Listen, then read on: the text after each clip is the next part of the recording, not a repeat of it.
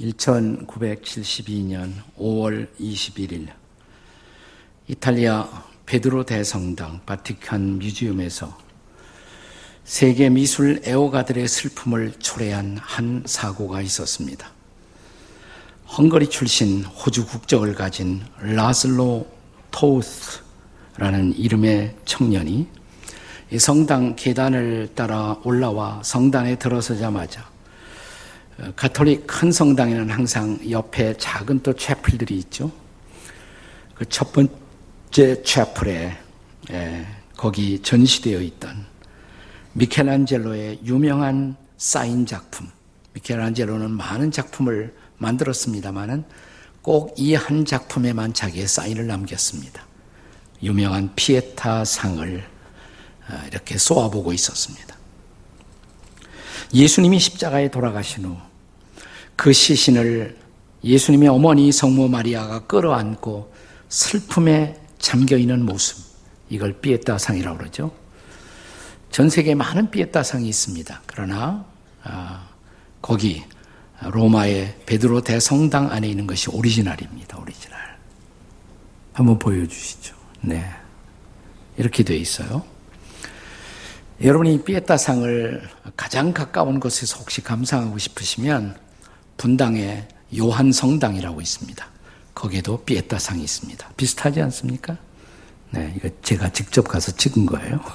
네, 이게 피에타상입니다. 근데 이 피에타상을 쏘아보고 있었던 이 청년은 당시에 정신질환을 앓고 있었다고 합니다. 이 조각상 마리아를 한참 쏘아보던 이 청년은 갑자기 우리 어머니는 저렇게 생기지 않았어. 이렇게 소리치더니 주머니에 준비해 가지고 온 햄머, 망치를 꺼내어서 그 상 앞에 다가가 이마부터 시작해서 눈, 코, 귀, 볼, 팔등을 마구 두드려 두드리기 시작합니다. 무려 12회 이상을 공격했고 조각상은 100쪽 이상으로 파편으로 깨어져 나가기 시작한 것입니다. 이제 경호원들이 그때서야 달려와 이 청년을 제지하고 체포하기까지 그렇게 했습니다. 저기 체포당하는 장면이에요, 지금. 자, 이 소식이 전 세계에 알려지자 전 세계 미술 애호가들에게 공통된 중요한 질문 하나가 있었습니다. 그것은 과연 이 피에타 상이 원형 그대로 다시 회복될 수가 있을 것인가? 라는 질문이었습니다. 오늘을 살아가는 저와 여러분 우리에게도 같은 질문이 있지 않습니까? 예컨대 남북 대화는 활발해지고 있지만 과연 우리 민족은 언제 평화로운 통일 국가를 정말 회복할 수가 있을 것인가? 우리 교회는 한때 놀라운 부흥을 경험했습니다. 어, 성도들을 다 수용하지 못해서 쩔쩔매던 그런 순간들이 있었습니다. 이런 부흥의 절정을 다시 한번 우리는 회복할 수가 있을 것인가? 우리 한국 교회, 한때는 민족의 등불이고 희망이었던 한국 교회가 다시 한번 살아날 수가 있을 것인가? 그리고 우리들의 가정, 우리들의 사업, 우리들의 경제도 회복될 수가 있을 것인가? 한국 경제가 요즘 안 좋죠. 과연 그 좋았던 한때를 회복하는 것이 가능할 수 있을 것인가? 실업의 그림자에 눌려있는 이 땅의 청년들은 오늘 그들이 살고 있는 이 땅을 소위 헬조선이라는 말로 표현하고 있습니다. 이런 헬조선이 과연 해븐조선으로 다시 한번 회복될 수가 있을 것인가? 그런데 주전 BC 600년대 이스라엘 백성들에게도 비슷한 질문이 있었습니다. 당시 유태의 남부 지역 갈대아 바벨론 제국의 말발구 아래 이미 유대 남부 땅이 짓밟기 시작하면서 그들의 마음속에 있었던 이 중요한 질문, 그것은 우리 민족은 그 옛날의 영광을 다시 한번 회복할 수가 있을 것인가? 그리고 우리들의 사업, 우리의 가정도 그 축복의 한때를 회복할 수가 있을 것인가? 과연 우리의 자녀들 다음 세대에게는 미래가 있을 수 있을 것인가? 바로 그때 하나님이 쓰시던 하나님의 사람 선지자 하박국이 하나님의 성전에 들어가 엎드린 것입니다. 기도를 시작합니다. 자기를 둘러싸고 있는 고난과 시련에 직면할 수 있는 다양한 방법들이 있었겠지만 선지자가 선택한 방법은 기도였습니다. 하나님의 백성들이 선택할 수 있는 가장 정당한 문제 해결의 방법, 그는 기도로 하나님 앞에 엎드린 것입니다. 그리고 나는 기도하리라 결심한 것입니다. 오늘 본문의 1절은 이렇게 시작됩니다. 1절 말씀 함께 같이 읽습니다. 시작. 시기 오롯에 맞춘 선지자 하박국의 기도라. 도대체 시기 오롯이 뭘까? 네, 이건 히브리 사람들의 탄식할 때 사용하는 탄식의 가락, 탄원의 가락이었다라고 성경학자들을 말합니다. 그러니까 탄식하면서 기도하는 거예요. 자, 하박국은 과연 무엇을 기도하고 있습니까? 자, 동일한 문제 앞에 서 있는 여러분과 저도 하나님을 향해서 오늘 우리가 드려야 할 기도의 제목은 도대체 무엇일까요? 그 첫째는 진노를 멈추어 주시도록 기도해야 한다는 것입니다. 그것이 하박국의 기도였습니다. 본문 2절은 이렇게 시작합니다. 자, 2절을 함께 같이 읽겠습니다. 시작. 여호와여 내가 죽게 대한 소문을 듣고 놀랐나이다. 여기서 놀랐나이다라는 이 단어는 좀더 어, 정확하게 번역하면 두려워했다가 더 좋은 번역이에요. 두려워했다는 것입니다. 무엇을 두려워했다는 말입니까? 그것은 하박국 2장, 지금 본문은 3장인데요. 지나간 2장에 묘사된 바벨론 제국을 위시한 그 열국들에 대한 하나님의 심판, 하나님의 심판하시는 모습을 보고 놀랐다는 것입니다. 두려워했다는 것입니다. 자, 본문에 하박국 좀 지나가서 3장 12절의 말씀을 함께 같이 읽겠습니다. 3장 12절입니다. 다 같이 시작. 주께서 노를 바라사 땅을 두르셨으며 분을 내사 여러 나라를 밟으셨나이다. 무슨 단어가 나오죠? 노, 분. 하나님이 진노를 바라셨어요.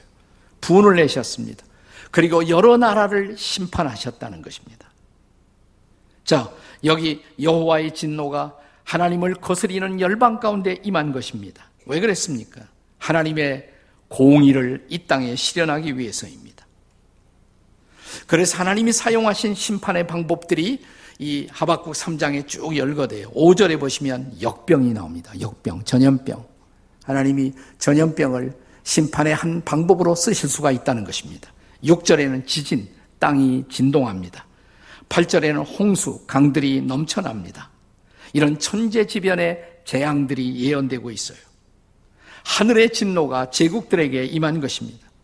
그리고 마침내 그 진노는 이스라엘 백성들에게도 임한 것입니다. 왜냐하면 그들도 심판받아 마땅한 그런 하나님 앞에 부패한 모습들을 갖고 있었기 때문입니다. 그러나 이스라엘 백성들의 경우 그 하나님의 진노는 결코 영원한 것은 아니다. 이 사실을 기억할 필요가 있습니다.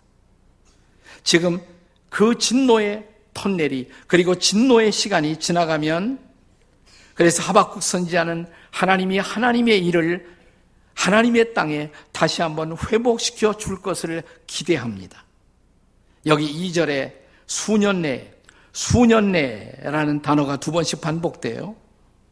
네, 그것은 하나님의 진노가 수년 내에 끝날 것을 멈출 것을 기대한 것입니다. 다시 말하면 이제 하나님의 진노가 곧 멈추어지도록 기도한 것입니다. 혹시 예레미야 애가를 읽어보신 적이 있습니까? 예레미야서에 바로 따라오는 예레미야 애가. 그 시대적 배경은 하박국과 같은 시대적 배경이에요. 자, 3장 30절 같이 읽겠습니다. 시작. 주께서 인생으로 고생하게 하시며 근심하게 하심은 본심이 아니로다. 네. 주께서 인생으로 근심하고 고생하게 하시는 것, 그것은 내 본심이 아니야. 때로 하나님은 우리를 때리십니다. 채찍질 하십니다. 근데 채찍질 하시면서 하나님이 이렇게 말씀하시는 거예요. 그게 내 본심이 아니야. 내 본심. 마치 우리가 우리의 자녀들을 야단칠 때가 있죠. 심하게 구중하고 책망하고 심지어는 때리면서도 우리는 속으로 이렇게 부모들이 말하지 않습니까? 아들아, 딸아, 그건 내 본심이 아니야. 그게 하나님의 마음인 것입니다. 자, 심판도 진노도 하나님의 본심은 아닙니다. 그래서 여호와의 진노는 특별히 하나님의 백성들을 향한 하나님의 진노는 잠깐일 수밖에 없습니다. 특별히 주의 백성들을 향한 진노는 그렇습니다. 시편 30편 5절의 말씀을 혹시 기억하시나요? 참 귀한 말씀이에요. 같이 읽겠습니다. 시작. 그의 노염은 잠깐이요. 그의 은총은 평생이로다. 저녁에는 울음이 깃들지라도 아침에는 기쁨이 오리로다. 아멘. 너무 좋잖아요. 너무 좋아요. 다시 한번 읽어보세요. 다 같이. 시작. 그의 노염은 잠깐이요. 그의 은총은 평생이로다. 저녁에는 울음이 깃들지라도 아침에는 기쁨이 오리로다. 자, 하박국 선지자는 이 3장에서 지금 기도를 계속하면서 이미 그런 응답의 징조들을 경험하기 시작합니다. 자, 아까 12절에서 하나님의 분, 하나님의 노, 그 진노를 보았어요. 그게 12절이에요. 근데 바로 그 다음 절, 13절에 가면 말씀의 톤이 완전히 달라집니다. 13절 같이 읽겠습니다. 시작. 주께서 주의 백성을 구원하시려고 기름 부은 받은 자를 구원하시려고 나오사 악인의 집에 머리를 치시며 그 기초를 바닥까지 드러내셨나이다. 셀라. 네. 우리가 셀라라는 것은 우리가 음악에서 예. 그 우리 국악 같은 데도 얼씨구 하고서 이렇게 장단 추임새를 넣지 않습니까? 그런 비슷한 거라고 생각하시면 돼요. 네. 자, 진노하시던 하나님, 그러나 백성들을 향해서는 이렇게 말씀하십니다. 내가 악인들을 심판하지만 때로는 너희들도 심판하지만 내 본심은 그게 아니라고 난 너희들을 속히 구원하기를 원한다고 구원을 선포하십니다. 그러므로 우리가 진노의 밤을 지날 때 우리가 할 일, 혹시 이 진노를 초래한 우리의 범죄는 없을까? 주님 앞에 엎드려 회개의 기도를 드린다는 것, 그것이 무엇보다 중요합니다. 그리고 우리는 이제 그 진노가 멈추어지도록 기도해야 합니다. 사실상 하나님의 백성들을 향한 주님의 진노는 그의 자녀들을 바르게 세우기 위한 하나님의 사랑의 채찍에 불과하다는 사실입니다. 우리가 잠시 후 블레싱 축제가 곧 다가올 텐데요. 아, 믿는 사람들을 초청하는 이 블레싱 축제가 올 때 자주 부르는 찬송 가운데 이런 찬송이 있잖아요. 어서 돌아오. 어서 돌아오. 이렇게 시작되는 찬양이 있잖아요. 3절 기억하세요? 3절의 가사. 어서 돌아오. 어서 돌아만 오. 채찍 맞아 아파도 주님의 손으로. 때리시고 오르만져 위로해 주시는 우리 주의 넓은 품으로 어서 돌아마나오어서 그의 품 안에 우리를 다시 안아주기 위해서 잠시 채찍을 내렸지만 다시 품에 안으시는 그분, 그분 앞에 이제는 진노를 거두어 달라고 기도하는 여러분과 제가 될 수 있기를 주의 이름으로 축원합니다. 하박국의 계속되는 두 번째 기도. 회복을 위한 기도예요. 두 번째 기도의 제목 뭘까요?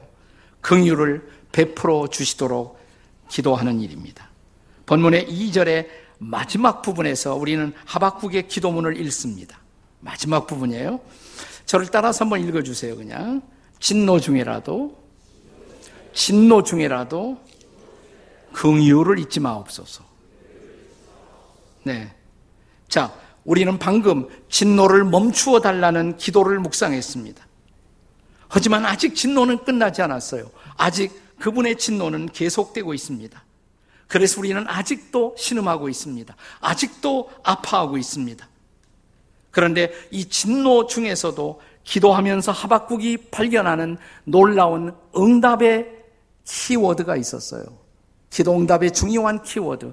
그 단어는 바로 긍휼이라는 단어였던 것입니다. 하나님의 긍휼이었습니다. 진노 중에라도 뭘 잊지 마옵소서? 긍휼을 잊지 마옵소서. 하나님의 진노의 밤을 바꿀 수 있는 새벽의 열쇠, 그 새벽의 열쇠가 바로 하나님의 긍휼인 것입니다. 예레미야 애가 3장을 읽어보시면 자, 다시 예레미야 애가서예요. 애가서의 3장 1절이 이렇게 시작이 됩니다. 같이 읽겠습니다. 다 같이 시작. 분노의 때로 말미암아 고난 당한 자는 나로다. 내가 지금 하나님의 분노로 고난을 당하고 있다는 것을 이 기자가 인지하고 있는 것이에요. 자, 고난 당하는 자는 나로다 그랬어요. 나로다. 그렇게 시작되는 이 장이 22절에 가면 갑자기 새로운 희망을 붙잡기 시작합니다. 자, 예레미야가 3장 22절 같이 읽습니다. 시작. 여호와의 인자와 긍휼이 무궁하심으로 우리가 진멸되지 아니함이니이다. 아멘. 얼마나 좋아요. 자, 그 다음 이어지는 23절도 우리가 잘 아는 말씀이에요. 찬송도 있죠. 가스펠송도 있어요. 23절 다 같이 시작. 이것들이 아침마다 새로우니 주의 성실이 크도소이다. 이것들이 뭐예요? 하나님의 인자, 하나님의 긍휼. 그 긍휼이 아침마다 새롭기 때문에 나는 주의 성실을 믿고 이날도 일어나 새 하루를 시작한다는 말이에요. 그러므로 여기 우리의 기도의 제목이 있습니다. 하나님, 우리를 긍휼히 여겨 주시옵소서. 좀 더 원색적인 우리말 표현으로 하자면 뭐예요? 우리를 불쌍히 여겨 주옵소서. 우리가 복음서를 읽어보시면 이 불쌍히 여겨달라는 이 기도가 신속한 주님의 응답을 초래하는 세 가지 케이스가 있습니다. 세 가지 케이스. 첫 번째 케이스. 자, 우리 어, 그 소경 어, 시각장애인 어, 바디메오가 예수님이 지나가신다는 소식을 들었어요. 그 소식을 듣자마자 바디메오는 뭐라고 외쳤습니까? 다윗의 자손 예수여 나를 불쌍히 여기소서. 다윗의 자손 예수여 나를 불쌍히 여기소서. 자, 그 기도 응답되었습니까? 예, 즉각적으로 응답되었어요. 눈을 떴어요. 그리고 예수님을 따르는 제자가 됩니다. 두 번째 케이스는 자, 복음서에 10명의 한센병 환자, 10명의 나 환자가 또 예수님이 지나가신다 소식을 들었어요. 뭐라고 외쳤습니까? 모르시나요? 네. 예수 선생님이요. 우리를 불쌍히 여기소서. 예수 선생님이여 우리를 불쌍히 여기소서. 자, 그 기도가 응답됐습니까? 안 됐습니까? 되었죠. 다 깨끗함을 얻었어요. 물론 그 10명 중에 돌아와 엎드려 감사하며 주님께 살해했던 사람은 딱 한 명밖에 안 되었지만 그게 인간이에요. 은혜를 입어도 주님의 사랑을 받아도 감사할 줄 아는 사람은 열 사람 중에 한 사람밖에 없었던 거예요. 한 사람밖에. 어쨌든 그들의 기도는 응답이 되었습니다. 세 번째 케이스, 복음서에 보시면 바리새인과 세리 두 사람이 어느 날 성전에 들어가서 기도를 시작합니다. 바리새인이 먼저 기도합니다. 자기 피할의 기도를 시작해요. 하나님 앞에 자기 피할하는 거예요. 하나님, 저는 지나간 주간에도 한 번이 아니라 두 번씩 금식 기도를 했고요. 제가 11조 꼬박꼬박 냈고요. 하나님 다 아시는데. 네.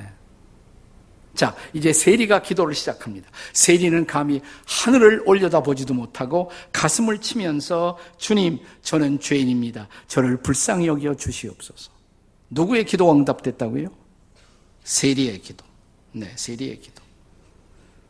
바로 이 케이스를 통해서 기독교 역사에서 유명한 한 기도가 탄생해요. 그 기도가 사실 주기도문 못지않게 유명한 기도인데 지저스 프레요 예수 기도라는 하나님의 아들 예수요. 저를 불쌍히 여기소서. 죄인 된 저를 불쌍히 여겨 주옵소서. 자, 이 세 가지 케이스의 공통점이 뭐라고요? 주님의 긍휼히 여기심, 주님의 불쌍히 여기심 앞에 호소한 것입니다. 그래서 여기 오늘 하박국도 기도하고 있습니다. 뭐라고요? 진노 중에라도 뭡니까? 긍휼을 잊지 마옵소서. 다 같이 제가 진노 중에라도 그러면 여러분은 긍휼을 잊지 마옵소서 하시면 돼요. 진노 중에라도 진노 중에라도 그게 두 번째 기도예요. 주님 우리에게 긍휼을 베풀어 주십시오. 자 하박국의 자 이 기도에 포함되어 있는 세 번째 내용 뭘까? 그것은 신속한 회복이 실현되도록 기도한 것입니다. 신속한 회복. 본문의 2절, 2절에 가운데 있는 부분을 읽습니다. 같이 한번 읽어보세요. 여호와여 여기서부터 시작. 여호와여 주는 주의 일을 수년 내에 부흥하게 하옵소서. 이 수년 내에 그 다음에 나타내시옵소서 그랬어요. 여기 부흥하게 하옵소서라는 단어가 나와요. 부흥하게 하옵소서.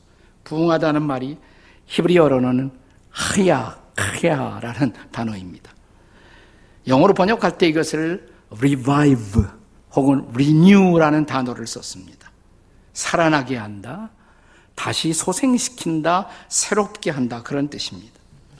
다시 살아남, 다시 회복됨 그것이 부흥인 것입니다.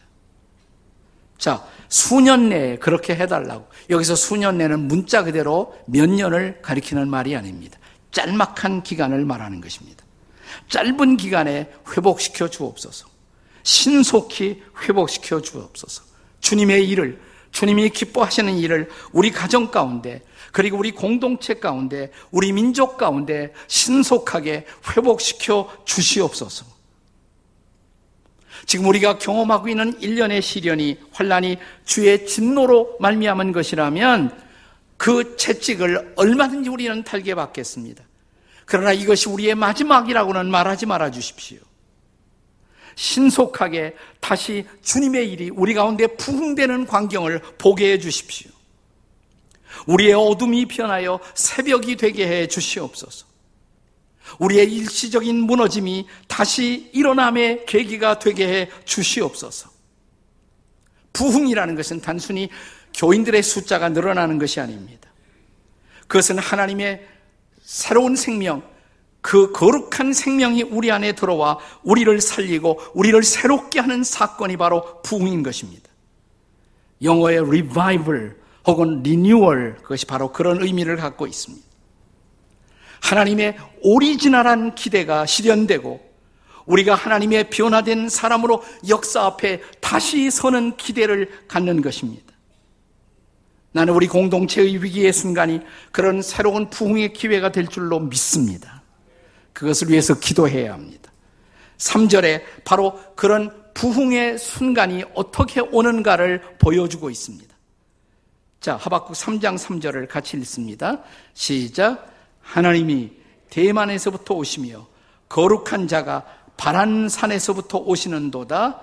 셀라 그의 영광이 하늘을 덮었고 그의 찬송이 세계에 가득하도다. 그게 부흥이에요.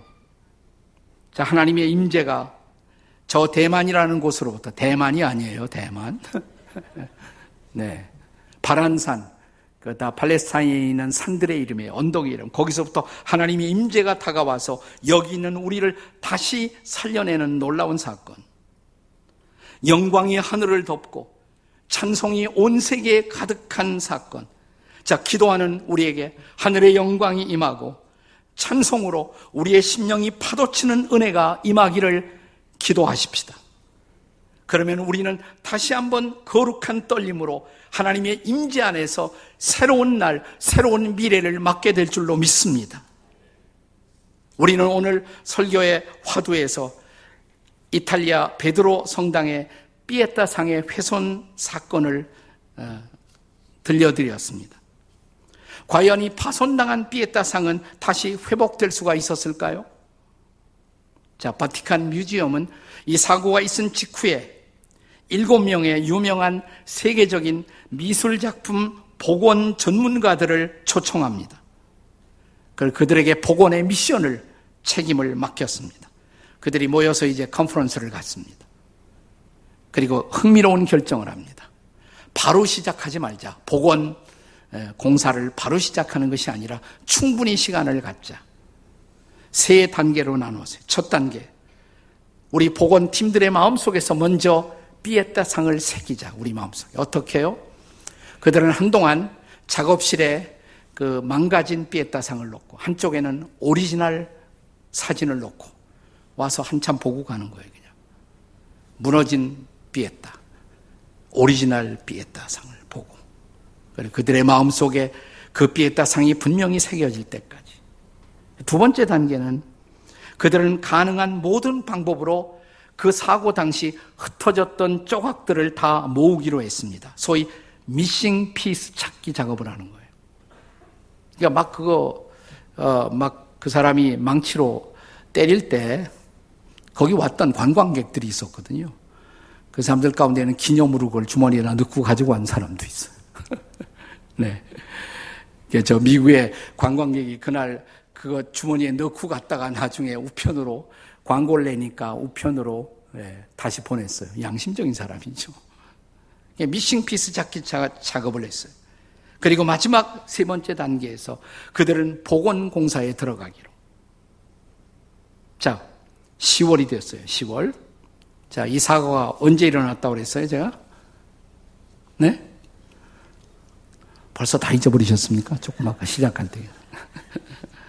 네, 4월인데요. 이제 10월, 이제 10월 달이 된 거예요. 한 6개월 지나간 거예요, 이제. 자, 그 6개월 되는 그 시점에서 10월 7일 날 조각들을 다 모아서 연결하는 그런 보건사, 공사, 수술 작업에 들어갔습니다. 그리고 11월 13일 날 그들은 숨을 죽이면서 이 마돈나, 이 마리아의 가장 민감한 부분, 그 눈꺼풀, 그것을 다시 복원시키는 작업에 착수합니다. 성공했어요. 놀랍게 성공했어요. 그리고 마침내 파손된 지 10개월 만에, 10개월 만에 피에타상은 다시 제자리로 돌아왔습니다. 달라진 것이 있어요. 이제는 방탄유리를 해놨습니다. 방탄유리. 여러분이 지금 가시면 그 피에타상을 보시면 방탄유리로 쌓여진 피에타상을 보셔야 돼요. 네. 자, 이제 우리가 만약 그 작품 앞에 가서 쓴다면 우리는 과거에 이 이야기를 모르는 사람은 피에타상에 사고가 있었다는 사실을 전혀 인지하지 못한 채로 이 완벽하게 회복에 성공한 이 앞에서 그 사실을 알지 못하고 작품 앞에 설 수가 있어요. 그렇습니다. 이것은 거의 완벽한 회복의 성공이었습니다. 사람들이 한 일입니다. 인생들이 한 일입니다.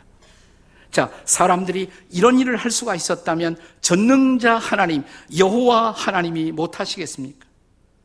우리가 참으로 기도하고 엎드린다면 그리고 그분의 회복의 은총을 구한다면 하나님이 못 하시겠습니까? 그분은 우리의 공동체를 더 멋진 모습으로 회복시켜 주실 것을 믿습니다. 그걸 기대하십시다. 그리고 하나님이 우리 각자의 마음 속에도 새로운 은혜, 놀라운 은혜를 주실 것을 기대하십시다. 그렇다면 이제 우리는 하박국처럼 기도해야 합니다. 찬양해야 합니다. 우리가 부르는 복음서가의 가사의 내용처럼 이 땅의 황무함을 보소서. 하늘의 하나님 긍휼을 베푸시는 주여 우리의 죄악 용서하소서. 이 땅 고쳐 주소서.